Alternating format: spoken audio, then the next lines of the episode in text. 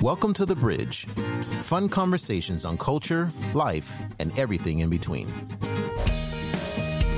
Hey, hello everyone. My name is Jason. Welcome to The Bridge. We are a show that connects East and West. I'm originally from California, but now I'm living here in beautiful Wuhan, China, and today with me is Bebe. Yes, you sound excited, Jason. Hi, everybody. Hi, Jason. Find us where you get your podcasts. If you like the show, then consider pushing the like button or giving us five stars. Suggestions, comments, anything you would like to share, email us at we love the bridge at gmail.com. We love the bridge.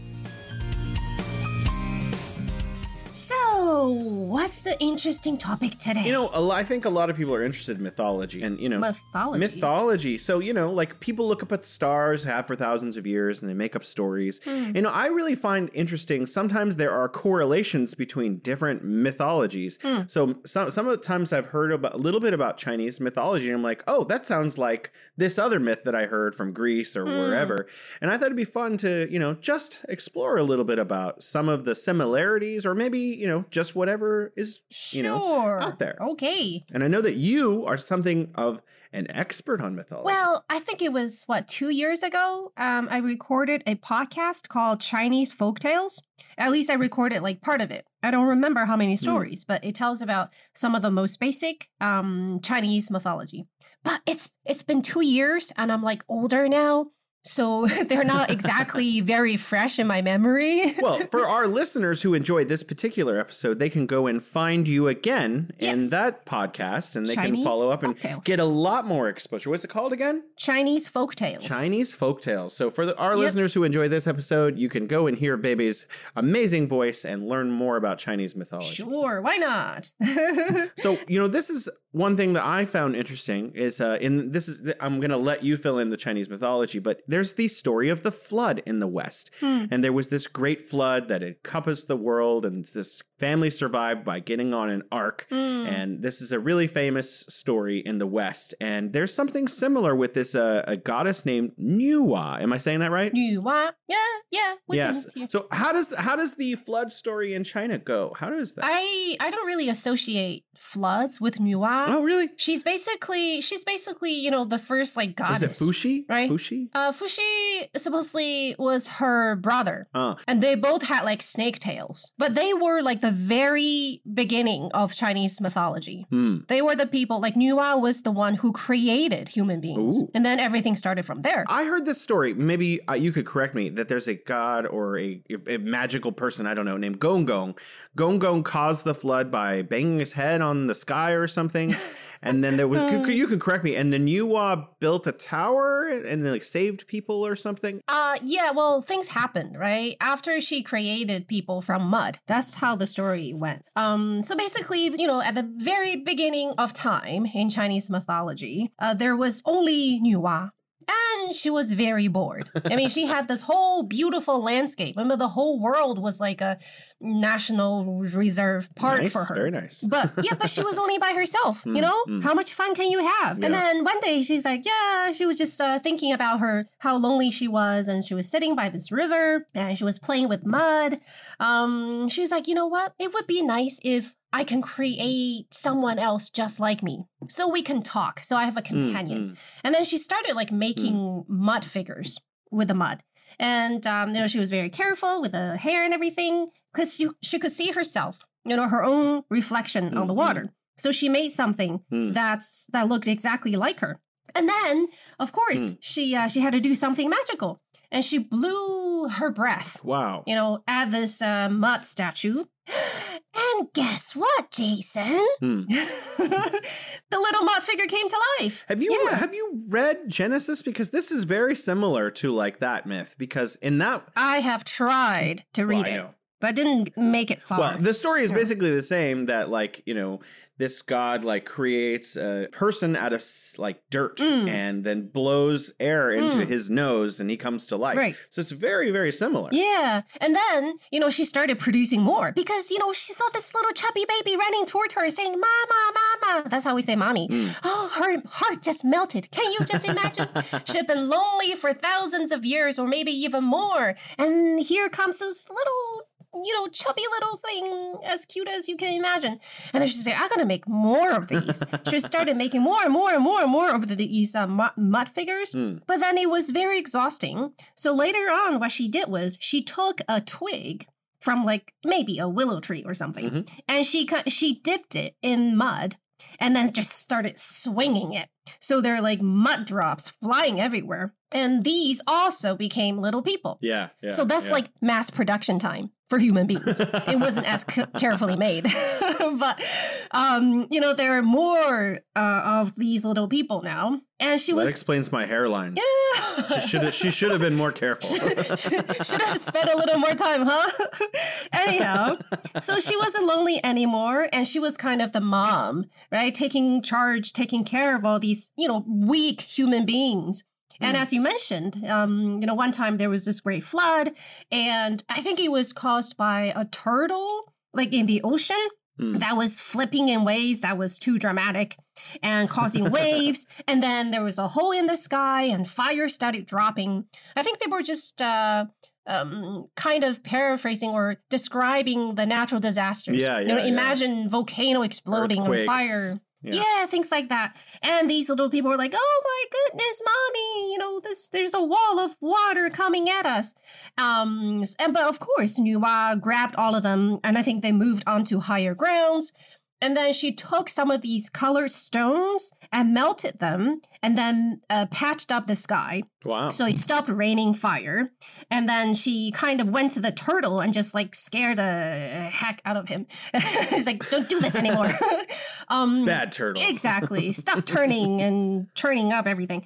Um, but I think eventually she was so exhausted by all these endeavors. I think she just, you know, went up into the heavens. Maybe on the So she retired. uh, yeah, a, a nice way of saying it. She's basically telling her that, you know, babies, um, I've tried my best, but I'm like done, exhausted. I thought she was bored. Doesn't she want some companion? Like you know. Anyways. no, she she went really up because she, you know, passed away. Oh. like she was so oh. exhausted from all these efforts. Like in Chinese culture, uh, when they describe, let's say, an emperor passing. Or some important they go into the sky. um, figure. Yeah, they ride on the back of like green dragons or something Mm, like that, mm. and they fly up into the sky. It's just a nicer way of saying it.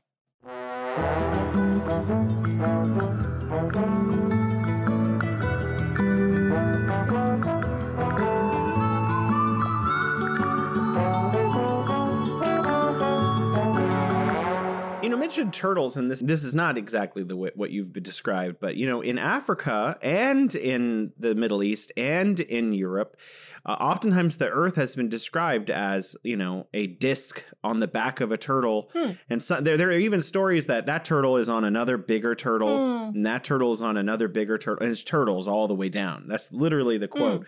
It's really famous in the West. Turtles all the way down. Hmm. So, you know, you mentioned there's a giant turtle in the ocean doing flips and stuff. It kind of reminded me of that a little Yeah, bit. turtles appear a lot. Turtles holds a special place in Chinese culture. You know, on the one hand, people respect it because they live for so long and mm. they don't need to, you know, run on the treadmill or do yoga or like go on a I don't know, they probably on a diet anyway but they don't seem they don't seem to be do much you know? Five four five six seven thousand years ago i don't think anyone was running on a treadmill. Yeah but the point is you know there there is um like this method quote unquote this method of uh health keeping mm, mm, that mm. is uh i think it's called 龟息大法 which means like you rest like a turtle. Mm. And that's how you preserve your energy um and that's how you you know one way of mm, mm. living a long life. Now, of course, and the most popular one, the more popular method now Yeah, yeah. is for you to exercise, right? You train your muscles. Yeah. Even your heart has to be trained. You run until your heart, heart pumps and they it gets used to it, gets stronger. So these are like totally the opposites. I don't know Well, yeah. which one works better. I know. I certainly, well, I certainly know that if I take a week off from like, I go cycling at least a couple times a week for a total of at least minimum four hours or so. And the weeks that I do not do that, I feel miserable like later. Oh. Like at first it's like, yeah, I'm relaxed, woohoo. But then Mhm. like a few days pass when I should have been exercising and I I don't feel as good. I I you de- I definitely need to like get out there and Is like, it because like get everything going. that you actually cycle to these like you know bubble tea places and or other fun places out there? But I I, I think um it's good to get some exercise. But then people um the the funny thing is like when you say turtle in in one way people will say you know wish you longevity just like Mm, the turtle mm, mm. but then in other instances, it's it's like a curse word. Like they use another word, but they also refer to turtle. Hmm. So I don't know where that comes from. It's just you got to be a little careful when it comes to um, words about turtles. Well, But- okay, I'll, I'll watch my. Uh, yeah, don't Chinese. describe anyone as turtles, just just like that. In America, describing someone as a pig is a really bad thing. Oh, But I noticed that Well. there are a lot of movies where they're like cartoon people become pigs in the movie. Like there's a new movie with Zhou Dongyu that came out in the last year or two, Hmm. and sometimes when she's running around, they'll the movie will switch and she's a pig. Huh. And I know that there there are pigs in a lot of movies and stuff, and like people are they come from the year of the pig, and so it Mm. seems like in China, it's not so much an insult to be associated with pigs, whereas in like the West, it's like if you say call someone a pig, you're basically saying that they are lazy and like they eat too much and all kinds of other things. I think it implies similar things in Chinese culture too. But then another aspect of being a pig is that you don't have to do much. You know, your life is pretty good until the last moment when you're sent to the Mm. butcher. Oh, so it means happiness. Well, it's an easy like life, right? easy life. Um, yeah. so I think actually the zodiac year of the pig, it's a decent year to have babies. Like people Mm. like that year. They call it the golden pig because it's a symbol of affluence, right? You Mm, have um you have someone feeding you, right? You never run out of food. You don't have to run on a treadmill or or, or do other You really hate treadmills. vigorous exercise or, or any form of like exercise. Um, so I guess there are two sides, Mm. but you do see um pig characters in movies. I mean, there's this popular one, right? The Journey to the West, yeah, yeah, yeah. in which there's the monkey Pigsy. and there's the pig. Yeah, 猪八戒. yeah. and he he's pretty he's pretty lazy. I mean, he's a decent person. What's really interesting about his character is that when he's he he has two forms. He sometimes he's a pig, and sometimes he's this ridiculously handsome man. He's all right. So I don't know. I always didn't understand that because like he transfers into this like shuaige, you know, Right. handsome guy, and then he transfers at other times back into like pig. Right. And from my perspective, in my Western mind, I'm like, wait a minute. So is he like really bad looking or really good looking? I'm not sure. Um, I forgot the story. I mean, it's something that I grew up watching, but I didn't really study the like what's behind the story. Like he was a some form of some form of god in heaven, Mm. and then he did something wrong, I guess, and got Ah. sent down to earth, and he fell into a pig pen. Um, Ah. I don't know if that's how he turned into a pig, or he was actually like some kind of pig related god back in heaven. Mm. I don't remember. But um he's yeah, he's described as someone who's, you know, pretty lazy and he's always thinking about what to eat and he likes women Mm. and uh, doesn't really want to do much else, but uh, but in his heart he's uh, you know, he's a decent Mm. character. Yeah, he usually ends up doing the right thing at the end of like in the movies I see. Yeah. Even in spite of the fact he does bad things along the way or something. But these bad things are just like natural impulses. You know, he's an, as good as checking them. Hmm. I think that's all. Yeah.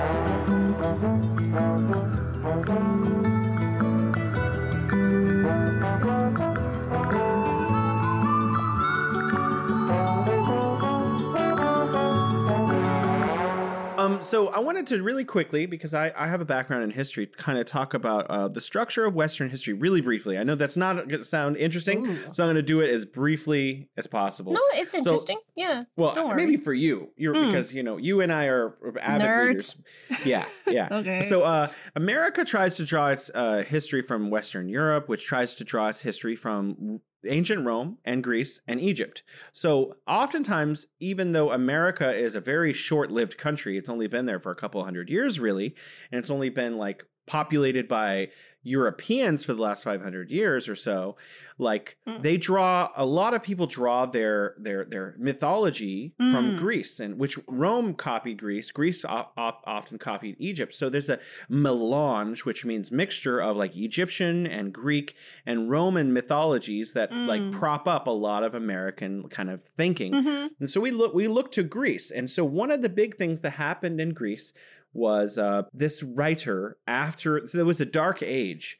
And this a writer named Homer wrote a book Hmm. called uh, The Odyssey. Odyssey. The Odyssey. And the Odyssey has the foundation of like Greco-Roman thinking in it. And so you have like gods like Athena, who is the god of vic- goddess of victory and of wisdom, Hmm. and you have the god Mars, who's the god of war, and you have the god Jupiter or Zeus at that time. Jupiter is the Roman version of Zeus, who is like the like the main central god who shoots lightning and thunder down and stuff. Hmm. And you have and you have all of these other and Venus, the goddess of beauty, and they come out of like this uh, chapter or this literally this book or 2 Mhm. books, the O- the Odyssey and the Iliad, written by by uh, Homer Mhm. about this period called around based around the Trojan War. Hmm. And so like I think it's really interesting because Zeus becomes Jupiter and Jupiter becomes like one of the central gods of like uh the Romans and Jupiter his his full name is Jupiter Capitoline Maximus. Gee. And the and even the word capital Mhm. like as in the the center point of a country Mhm. comes from this this god Jupiter. Mm. So like to have a capital at all comes from this whole entire mythological thing. Mm. The entire structure of Western society is based on these these myths, and I think that's really really interesting. You know what? Um, I don't think we spend enough time studying history. From I spent uh, high school in and college in the U.S., but I don't think I spent as much time studying history. But it should be pretty important. Mm. I do. I do remember reading Greek mythology, though. It was it was like torture for mm, me mm. because that's when I first arrived in the states, and that was one of the first books assigned in English class. Mm. And but at that time, all the English I knew was like, "How are you? I'm fine, yeah. thank you." Yeah, yeah. And then I was given this Greek mythology. I, I remember myself just crying my eyes out because I just couldn't understand what it was all about. And I think the reason why um, I couldn't understand a lot of things that were going on in Greek mythology because, to be honest, there are a lot of odd things there. yeah. Right? Like Yeah. odd relationships, um, like things I don't even want to mention on the radio. Yeah, sis- so brothers and sisters, and yeah, It was- all doing all kinds of strange things. I know, like that is just not One-eyed monsters. Uh, yeah. like monsters are okay, but it's more like their conduct. Mm, mm, mm, You know, mm. like you shouldn't be messing with your mother there, hey? Or, you know, sisters and brothers and, you know, stay off each other. So th- those kind of things were so outside my yeah, understanding of the world, especially at that time. Mm. You know, but at that time I was like, what, 15? yeah. I didn't even know that there were gays and lesbians at that time. Mm, mm, So I, I, you know, I grew up in this really rather innocent um, environment, and then when I was hit with Greek mythology, it wasn't just the language was hard for me, but the things they did was just so out of the ordinary. mm, mm, Um, and I grew up listening to uh, mythology, Chinese mythology, mm, but you will find that in Chinese mythology, the only weird parts is that like gods or goddesses, they live longer mm, or they live forever Mm. or they can flow up to the sky, yeah. right? And they have this moral responsibility of keeping things in check, Mm. right? And the dragons can spray out water to water the fields. Um, things like that. Like, that's the magical power they have. Mm. But they don't really do weird things. You know what I mean? Yeah, you're right. It's Absolutely. just not part of the story. Yeah, So- Zeus was always going around seducing like different people, and his wife Hera was always like, "What are you doing? Why? Is it, why is it with the with?" And he used to transform into is it like now? a Who is it this week? dove or like some bird or something, and then then yeah, Mm. it's really bizarre stories. You're absolutely right. But you know, I wear a Pixiu, Mm. and so I know a little bit about this mythology. You can Oh. correct me if I'm wrong, but the Pixiu used to be one of the nine sons of uh, Huangdi, the the the, uh, the Mm. main god, right? the yellow emperor. Yeah, yeah. And Mm. so uh he was naughty or something, so he got turned into this like beast, which is kind of like a dog, but it has like antlers and other yeah. you know anthropomorphized kind of parts. Mhm. But then it he defecated on the throne room floor. Oh. And so the god, the main god, spanked him so hard that his um he who could no longer defecate ever Oh, again. gosh. His, his his like ability to defecate was gone. So now he can only he only eats like diamonds and gold and money and stuff. Ah. And he keeps it in his body forever because he can't Mm, let it out. mm. And so th- I keep it around because uh, a Taoist. I, I went to a lot of Taoist temples and they were like, "Oh, this is like a reminder Mm. that to save money because you take the money in, but then you don't let the money out." So I wear it as a reminder to myself not to be too frivolous with money. You know, Huh. Okay. Well, it sound it might sound greedy to some people, like what this uh magical beast did, like they swallow diamonds and stuff. Yeah. But I guess that was a nice twist, um, into you know, for re- reminder to be frugal. Yeah. Hmm. Um, and he's also one of those. Uh, if you go to the um Forbidden City, Mm. right? Sometimes at the end of the the curved up roofs, you see a line of little yeah, yeah, uh, statues of beasts, and I think uh, that's one of them. yeah. I I did like the whole a whole series on these magical beasts, but there were like so many of them. Hmm, hmm, hmm. Um, I I can't distinguish one from another. If you are interested, guys, you can listen to the podcast Chinese Folk Tales. And there's like, you know, it goes from the ancient Chinese history to more modern times and all those fairies and goddesses. These are, I think they are mild stories compared to, you know, what goes on in Greek mythology. Um, but it's also more pleasant, I think.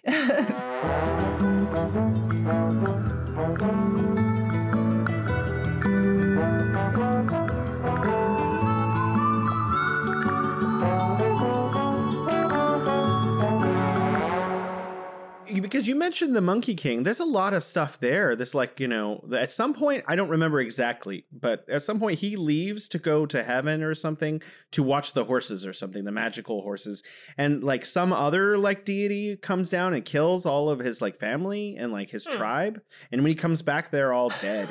uh, you know, so there's some there's some like you know tragic stuff Hmm. going on in Chinese mythology here and there. It's not all like no. happy dragons shooting water. It is you know there's some there's some you know twists and turns too. Oh yeah, definitely. It's not just about happy stories. Or the Monkey King doesn't he destroy heaven at one point accidentally or something? he did. Well, not the whole thing. Like monkeys are naughty, right? They they do they're mischievous, right?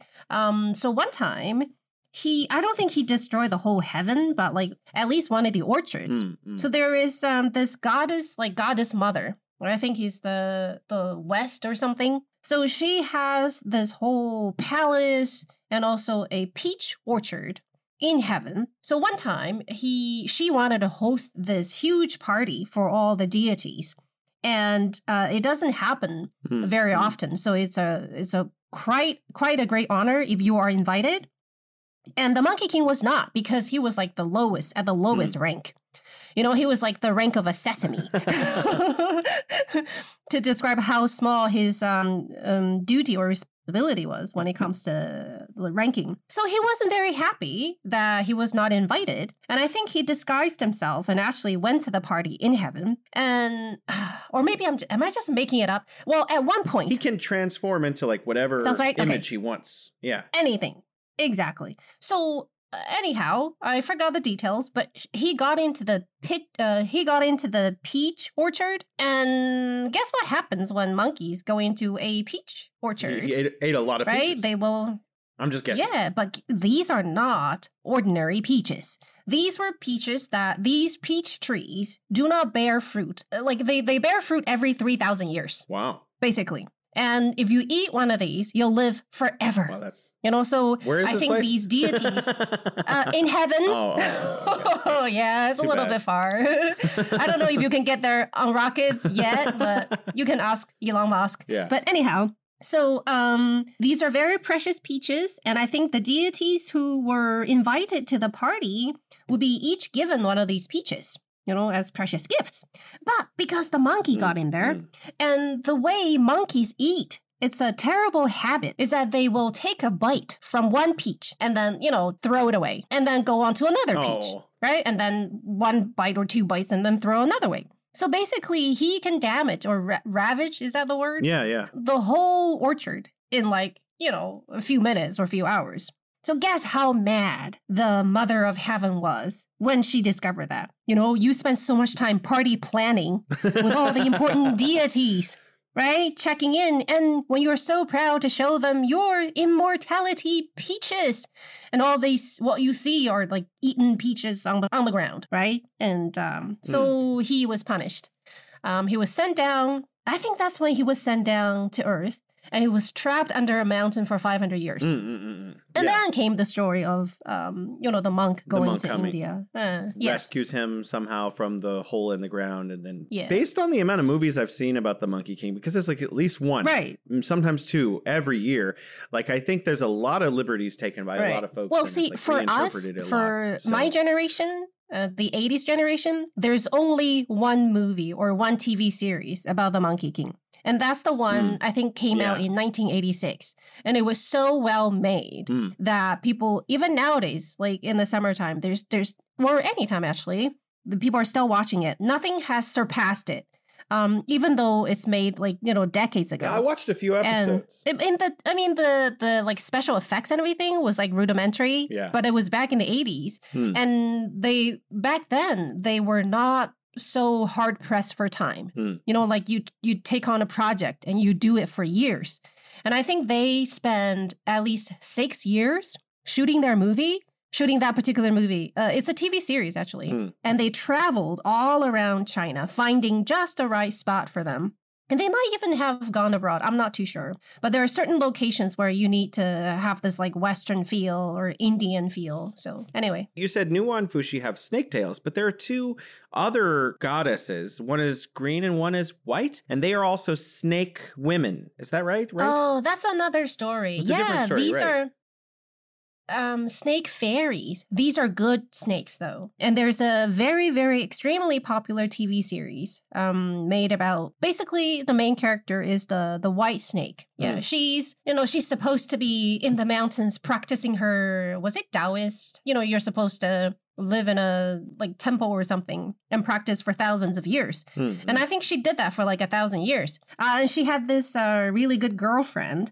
Um, she's a green snake. Mhm. They decided just to take a peek. And uh, they came on a rainy day. And I think they dropped down to earth at uh, on, the West Lake. I Mm. mean, it's an absolutely beautiful spot in Hangzhou. Hmm. Hmm, And they, hmm, they hmm. came on a rainy day and they didn't bring any umbrellas, right? And just when they were trying to find a spot to hide, they saw a boat coming their way with this handsome dude standing, you know, on the boat. And um and and of course he had an umbrella. Hmm, So he lent them the umbrella. And the snake fairy, of course, fell in love. That's all it you know, takes. gentlemen. instantly. Bring an umbrella. That's all it takes. yeah, like she was down on earth for like two minutes and she Wow. fell in love.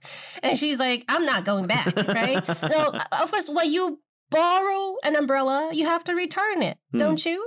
Right? Just like how you borrow books and Mhm. that stuff.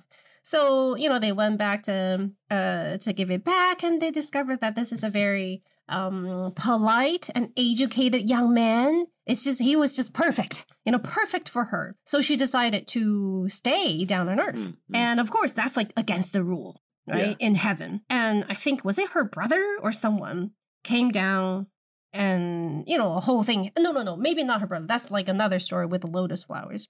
So anyhow, you know, they got married and she was even pregnant. Um, but then there's this monk in the nearby temple, you know, who was fixated on exterminating like all kinds of monsters. Hmm, Um, hmm, and he considered her to be one kind of monster. So there was a whole story about how he tried to get rid of her. wow. And of course, she doesn't want to leave her husband or um, her happy life on Earth. So there was this like whole battle and flooding, and eventually her son rescuing her because she was like you know stuck at the end, the bottom of a tower or things like that. Wow. Sorry, I could go on forever, but Uh, I think a lot of people are interested because the reason a lot of these get retold is because they're entertaining. People l- people love sitting around like a campfire or whatever and just hearing stories, and that's why they've been retold so much. Right. But I want to tell a story, Sure. and this is actually not as well known in the West as it is anywhere. Actually, it's one of the it's a little known thing, but I, I'm nerd. Mhm. So there's this uh, goddess in Egypt, ancient Egypt, called Wadjet, W A D J E T Wadjet, called Buto in um in uh, by the Greeks, Mhm. And she was a snake Oh. goddess. The reason I bring this up is because it's similar to the snake goddesses of uh, China. Not that the story's not similar actually, but that there is a goddess and that Mhm. she is a snake. Always, oh, that reminds me of these Chinese myths I hear a little bit about. Mhm.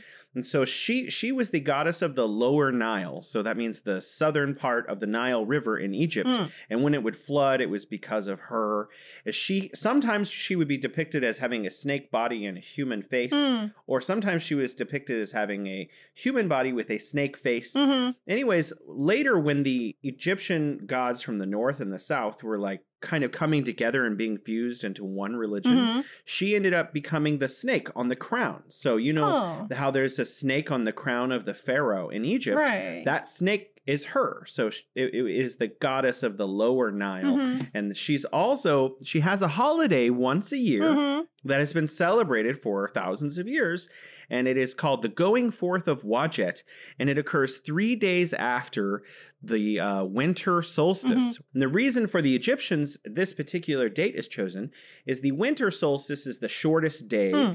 of the nor- northern hemisphere. And so the actual, the actual, it doesn't change that much until about three days later Mhm. the sun begins to make the days slightly longer just by like a minute Mhm. and so this this choice of about 3 days after winter solstice may be because that is when it's going to become more and more light over the planet in the northern hemisphere and that's the promise of spring and summer coming These are things we read about and we learn. And Mm, probably mm, no mm. one really knows exactly, you know, what happened.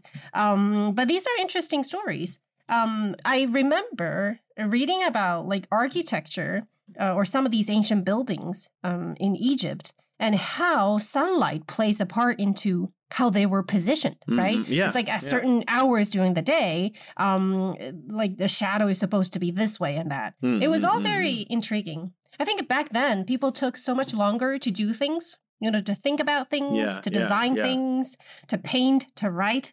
Unlike nowadays, everything is, you know, as fast as how we talk. yeah. But I, I want to add something else about yeah. snakes, just a little bit more.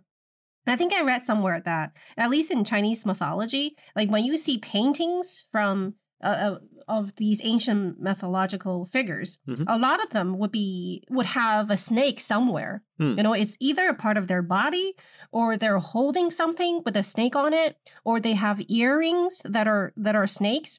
Basically, it's an indication that this is a you know some sort of goddess. This Hmm, hmm. figure has snake is a symbol of that. You know, I, well, I think it would be interesting if you're an ancient person, right? You're looking around. A lot of animals have like legs or you know hooves and feet, Hmm. but the snake is very unique. You know, it's like, oh, okay, this one moves way different from everything else, Right. And so it would be a fascination, right? With that, you would you would be like, wow, why is this one different? And maybe it would stick in your psyche. Yeah. and what does he do? And then, ouch!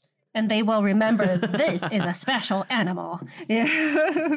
I mean, I think there there are some historical lessons you can learn from some myths, like the uh, the Trojan War. They build this giant wooden horse, and they give it the the, the Hmm. Right. Greek army gives it to the uh, the Trojans, and they say, "Hey, here's this giant wooden horse. We're leaving," and they Mm-hmm. leave. But then they hide their ships around another part of the island where they cannot be seen.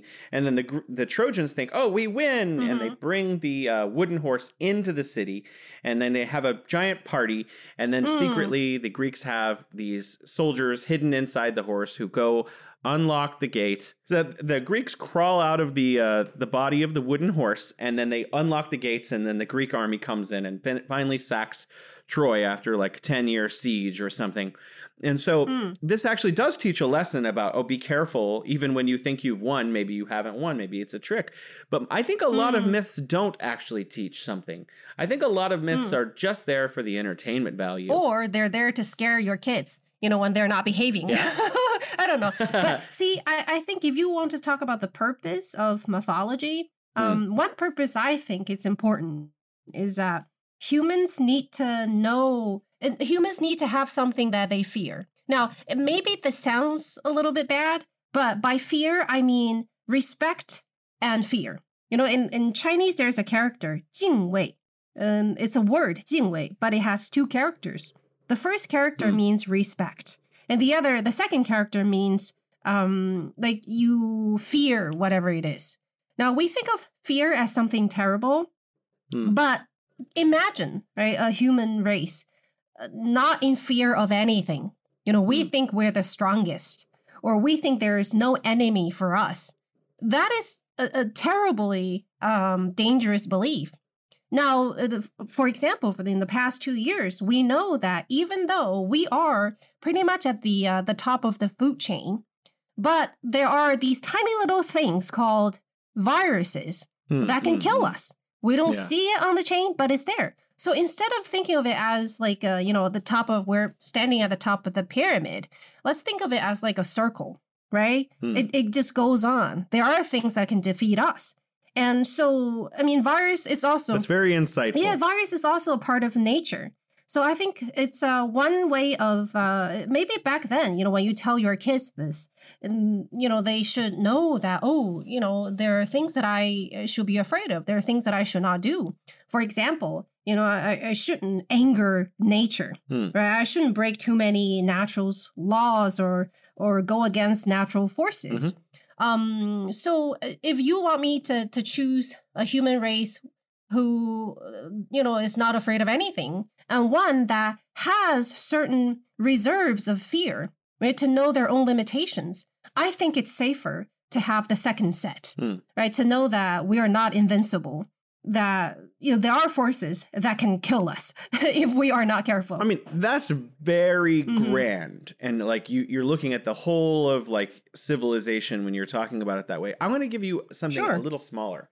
So in in Germany, they have a more recent fairly modern mythology. Uh, it's only two or three hundred years old, called the Thumb Cutter. Hmm. So this is something that Germans, I don't know if they do it anymore. I think they still do. Some families anyway. They have this story of the Thumb Cutter, Hmm. and if it, it, it's tell, told to young children who can't stop sucking on their thumbs. oh And they say, oh If you don't stop sucking on your thumbs during the night when you're sleeping, the thumb cutter will come Oh, and chop your thumbs off. oh my And God. so, like, this is a way to terrify children into stopping sucking their thumbs. There, that is terrifying. And we struggled with that problem until my daughter was like five years old. Like she was fully Hmm. five. And it was, that was at the start of the pandemic. And that's when she finally stopped one day. No, we, we struggled for years with this problem, you know, her sucking on her thumb. Hmm. I'm like, why do you do that? She's like, I don't know. It just tastes good. And then when she finally stopped, we were like all frustrated by then, right? What she she's been doing this for like four or five years. Hmm. And then at the beginning of the pandemic, she just stopped. Maybe because we told her about the virus and how scary it is. And I Oh. asked her, so why did you stop? She's like, well, I discovered that it doesn't really taste that good anyway. but we were very happy. Like we were so happy that we were about to light, you know, firecrackers in celebration because it was so much, you know, she was so much trouble. We were so afraid of her catching things. Yeah.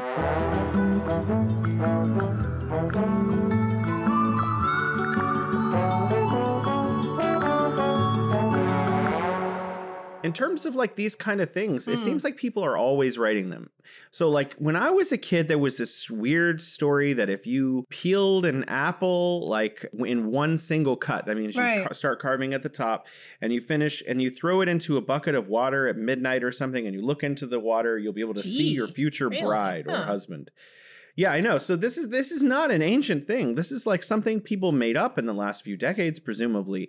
Or like there's a scary one I heard when I was a kid. Like if you say like something, I don't remember the words Mhm. anymore, but some scary thing in the dark and look into a mirror three times, you'll see like you know the day that you're gonna die. These things, the day that you're gonna die. Yeah, but these things are not like old. They're they're fairly recent. They just come out of nowhere. Like someone just tells the story one time, makes it up, and then it gets it spreads around Right. because it's like a meme, you know, where it just like pops into through people's minds from Hmm. one person to the next.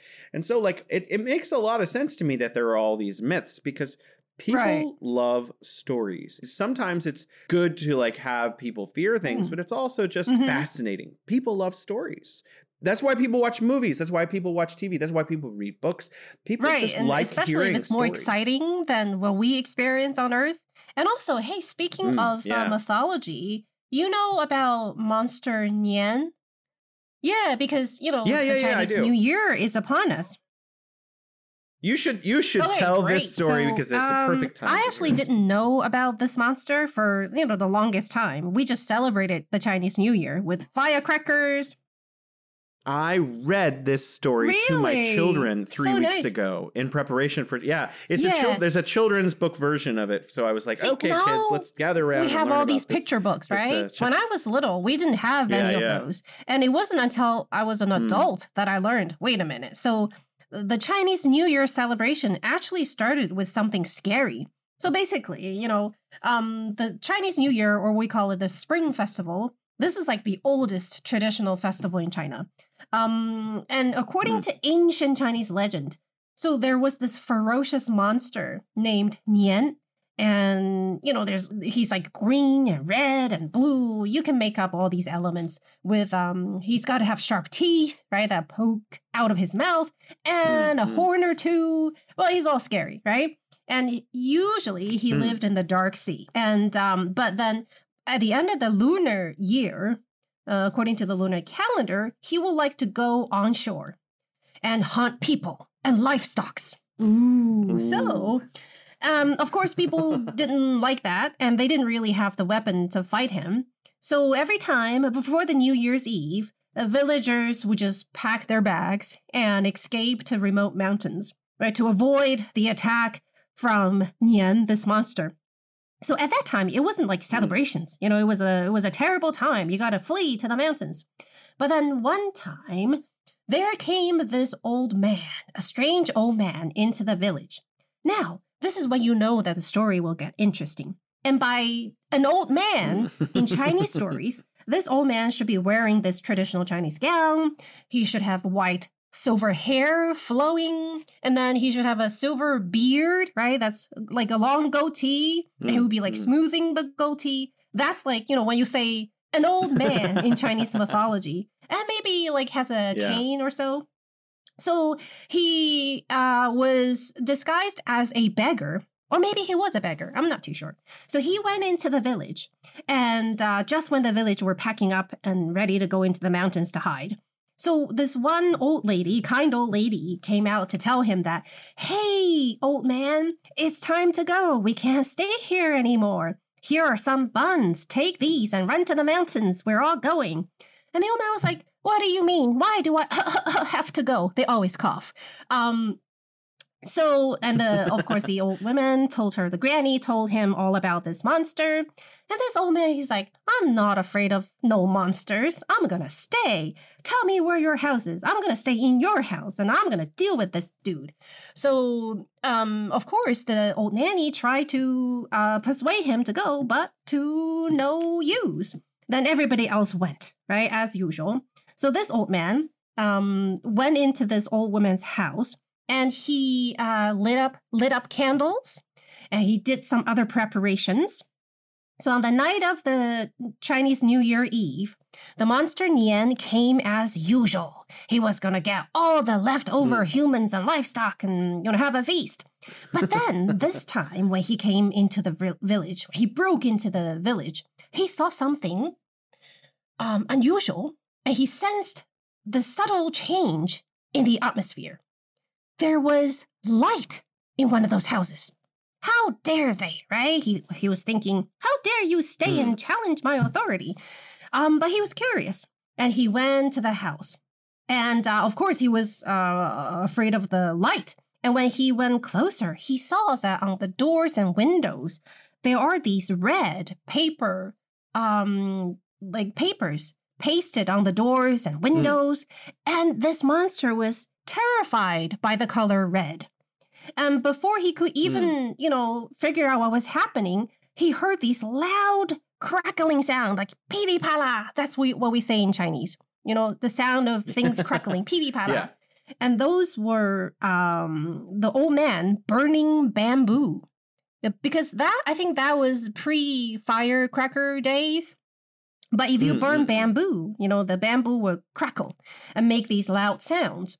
So um, he was so terrified, he was uh, about to run away when this old man swung the door open and came out in this red gown. So everything as red as possible.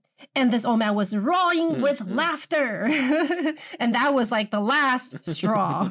So the monster Nian um, was completely frightened. He had never been frightened like like that before. He ran away, and I think he was probably psychologically scarred forever, still seeing her psychiatrist up to this day. Um, and then, you know, when the people came back a few days later, they were shocked to discover that the village was intact.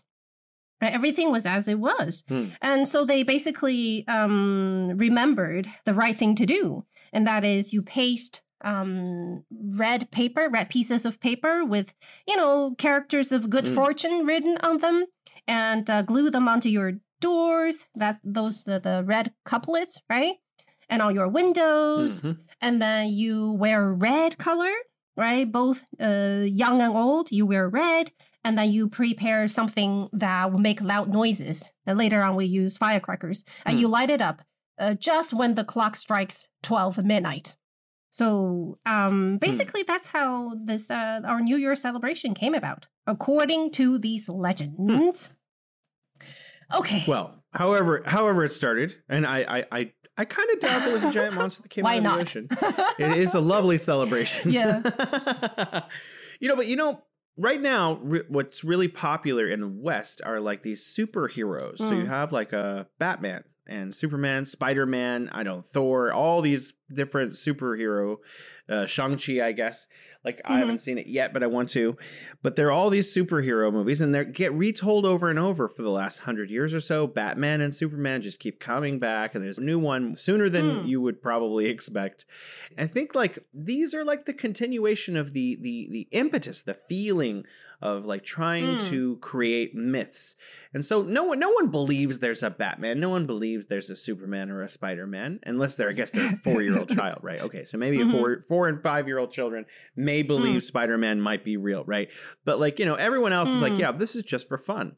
And so I'm wondering, you know, I don't think it's going to happen. But if there were like a period of time where like uh, we re-entered into a dark age, eh, at, maybe they would be mm. like, hmm. yeah, they're used well, to. Well, you know, the Batman. Speaking of superheroes, um, I think Chinese people have a mm. different mm. understanding um, because we do have real heroes in our societies. I mean, of course, b- in the mhm, states and mhm. other cultures too, but we take them seriously. I mean, if, especially in Mhm. special times, right? Like in the past two years, Mhm. and the special heroes that we've been um, respecting and honoring are people who go against the trend, right? When everybody else want to flee from Mm. the virus, they went to the virus to tackle the problem. Mm. And these are the heroes of our Mhm. days. Um, and I think I remember someone saying that the reason why, one of the reason why the Chinese civilization has been uh, preserved, right, has been going and still going strong in, you know, after 5,000 years, Mhm. is that because uh, at Mm. every, um, in front of every disaster, or something terrible that happens. So in Chinese history, whenever there was a disaster happening or something that seems to be out of um, the management of human race, Hmm. someone always stood up, right? Someone always stood up and took up the responsibility. And there's the story, the uh, myth, uh, mythology about 大禹治水. So this guy me, named 大禹, he was the one who finally dealt with all the flooding um, and, and found an effective way of dealing with the flooding because flooding has always been a problem in certain parts of uh, China Mhm. um, because of the terrain and all. And this is not Is- the this is yellow not the Yellow Emperor? um, but it was you know the Yellow Emperor. I think he was um, um, a very uh, effective leader. But one of the problems that he couldn't control was flooding. Mm. You know, he Mm. could he was able to unite the the people, the country, and defeat his enemies, but he could not combat the uh, the problem of this of natural disaster of this scale. Mm, mm, So mm. it took a few generations. Um, I think Da Yu's father also dealt with flooding, but wasn't very successful at it. And then Da Yu's way was um, instead of building dams, he studied the geography, how the water flows, and you know the altitude of different places. So he what he did was um, to dig like canals and um, other ways of uh, letting the water out to let it flow mm. in a natural course. So he found the right way. He spent like decades, the basically most part of his life dealing with flood. And it was heroes like these. You know, the, these are mythological figures, but I think they actually existed in history. Um, but they their stories Mm, get turned into mythology because people respect them so Yeah, much. yeah. But there was such a figure back then. Yeah. And these are the heroes that, you know, we respect and we've been respecting and honoring for, I don't know, a couple thousand years. Yeah. So I guess this is, uh, you know, superheroes of, uh, in, in the Chinese culture. Um, the ones who dare to go against the current, who take up the responsibility. Well, in our last episode, you asked Mm. me about American values, and you're actually reminding me as a child, we have an Mm. American hero too. And he's he's his name was Johnny Mm. Appleseed. Or actually that's not really his name. Mhm. Apparently his name was John or Johnny or Jonathan. But he was a person who went across the United Oh. States planting apples. So this is a based on a real person who in fact did bring Mm. apples across America, but he also kind of turned got Mm. turned into a cartoonish myth where he he travels around with apple seeds planting apple Mhm. trees across America. This person who brought apples from one side of the country to the other has become kind of a, a myth in America for like spreading Mm. the growing of apples across. Mhm. You know, I love fruit. I got to tell you, apples not one of my favorites. So he's not my personal here. I like strawberries or blueberries way Right. watermelon way before apples. But you know, there is this American myth of this this man who is now referred see, to but as I Johnny gotta say, Appleseed apple by most is- people. It, it's simply the best fruit. At least one of the best fruit. It is. What? I. It's not like You I like like, apples? apples? I don't really enjoy eating them because they make my lip all red and they're so hard to, to chew through. But they are so good. You know, Hmm. they for everything. they're digestive just, system, You know, yeah. because for tasty Yeah. things, usually there are a few things that are bad about them, right? But the apple is like impeccable. Mm. You know, it has all the good values. Mm. Um, if you, you if you can actually eat an apple a day, I think it's pretty true that you you'll you'll stay away from doctors for quite a while. Um, they are that good for you. it's just that nowadays we have so many different other choices, right? There are things that are a little softer, a mm, little mm. sweeter, a little juicier. But the apple, you know, it's like the, the goddess Mm. of fruit for me. Not that I You mentioned uh, going and fighting against the Mm. virus. You know, Wuhan used to be called City of Lights. That was its moniker. Every city has a moniker, and now now Wuhan is called City of Heroes. So Mm. actually, it got renamed. Mhm. Its moniker has changed from City of Lights to City of Heroes, and it's really interesting. If you stand on the banks of the Yangtze here in Wuhan, all the buildings have this like a giant light show, Mm. and that's and all they're like all lit up. All the skyscrapers, all of the residential compounds, all of the business compounds, they're all linked together by the city with this huge light show that goes on every night nightly. It starts at seven or seven thirty p.m. and Mhm. it runs for like two or three hours. Wow. And for when I first arrived in Wuhan, there were like pictures of like doctors and ambulances like Mm. going and stopping and being and like basically a way Right. of honoring all these people who literally put their lives on the line to make sure that other people would be able to Right. to live and to to survive this this incident. I think it's maybe hard for people to imagine how scary and difficult it was at the very beginning. You know, when people, when all of a sudden people starting to get sick Mm. and uh, some were also dying, Hmm. um, it could be the end of the world for us. It could be, what's the word, apocalyptic moment for us, right? So it was when, it was when we didn't know enough about it Yeah. you know, before the doctors went in because they didn't know. It could be that the end has come. The end had come. So um, I think it's, uh, you know, we, we have more than enough reason to honor them. And also a reminder for us, as I mentioned, Mm, that mm. we are not invincible. We're not invincible. There are things that we should pay attention to that Mm. we should be uh, a little afraid of. We, we should respect nature and nature's forces. We have listeners who are religious, uh, different religions. Um, and I think we can all agree, you know, for people who, who are religious, that if God or other figures in different religion is really mad, now he or she or this figure could extinguish us with the tip of his finger, right? Like the ast- asteroid wiping out the dinosaurs. Maybe, exactly. So while we are feeling all full of ourselves and all, you know, uh, smitten with our achievements and technologies and the crazy things we can do, also remember that literally with the explosion of one volcano, a, a whole mm, area, mm. a whole nation might be wiped out. Um, And also, if we have more viruses liberated from the frozen tundras or other frozen ice in the north or the south pole, that will be the end of us. Very likely, right? It's we are reminded that that's all possible. We are not um, at the top of the world or the food chain. There, I don't think there is a top. Yet we need to keep. This is. We just need to keep climbing. I'm just joking. I'm just joking. climbing and also yeah and also helping um the other ones right uh on, on lower Yeah. runs so that we can coexist i think the point is to coexist you know maybe when we are nice enough the virus will be nicer to us you know that is all the time we have today for the show, Bebe. Thank you so much for telling us all of these delightful stories. I think it's it's fun to tell them and to make them up along the way. well, thank you, Jason. All right, bye, talk bye, to next guys.